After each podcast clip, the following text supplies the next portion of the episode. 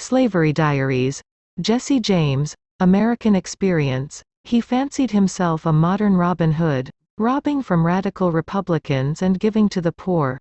But the myth hid the darker reality of a repeat murderer whose need for attention kept him committing crimes long after the cause he championed was gone.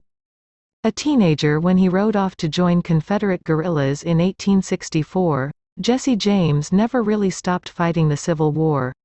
Unable to accept the defeat of the secessionist cause, Jesse trained his fury on banks, trains and stagecoaches. He fancied himself a modern Robin Hood, robbing from radical Republicans and giving to the poor. But the myth hid the darker reality of a repeat murderer whose need for attention kept him committing crimes long after the cause he championed was gone. Slave-owning family Jesse was born in Clay County, Missouri, on September 5, 1847, to Zerelda and Robert James, hemp farmers who owned six slaves. When the Civil War came, Young Jesse watched his older brother Frank march off to fight for the rebellion, and likely chafed that he himself was too young to go.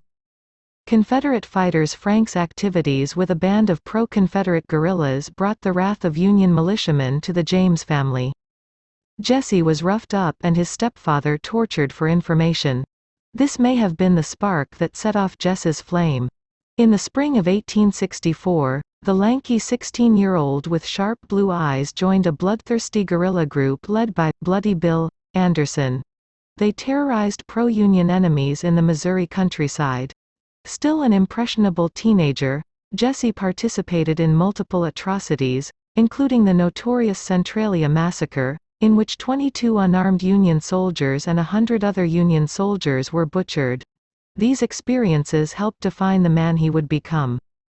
Bold robbers many, if not most, of the guerrillas returned to civilian life after the war ended, putting down their weapons and picking up their plows. But Jesse and Frank James felt no peace. The humiliation of Confederate defeat still gnawed at them, and the disenfranchisement of most ex-Confederates by the victorious radical Republicans made Jesse feel like a victim.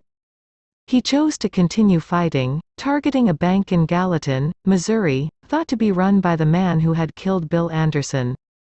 On December 7, 1869, Jesse and Frank rode in during daylight, shot an unarmed cashier, and made off with some worthless paper.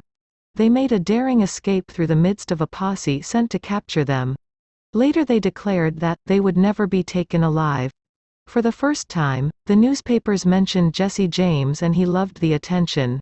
Soon he began tailoring his robberies to attract as much of it as possible, even leaving press releases behind. The legend begins aided by an ex-Confederate soldier and newspaper editor named John Newman Edwards.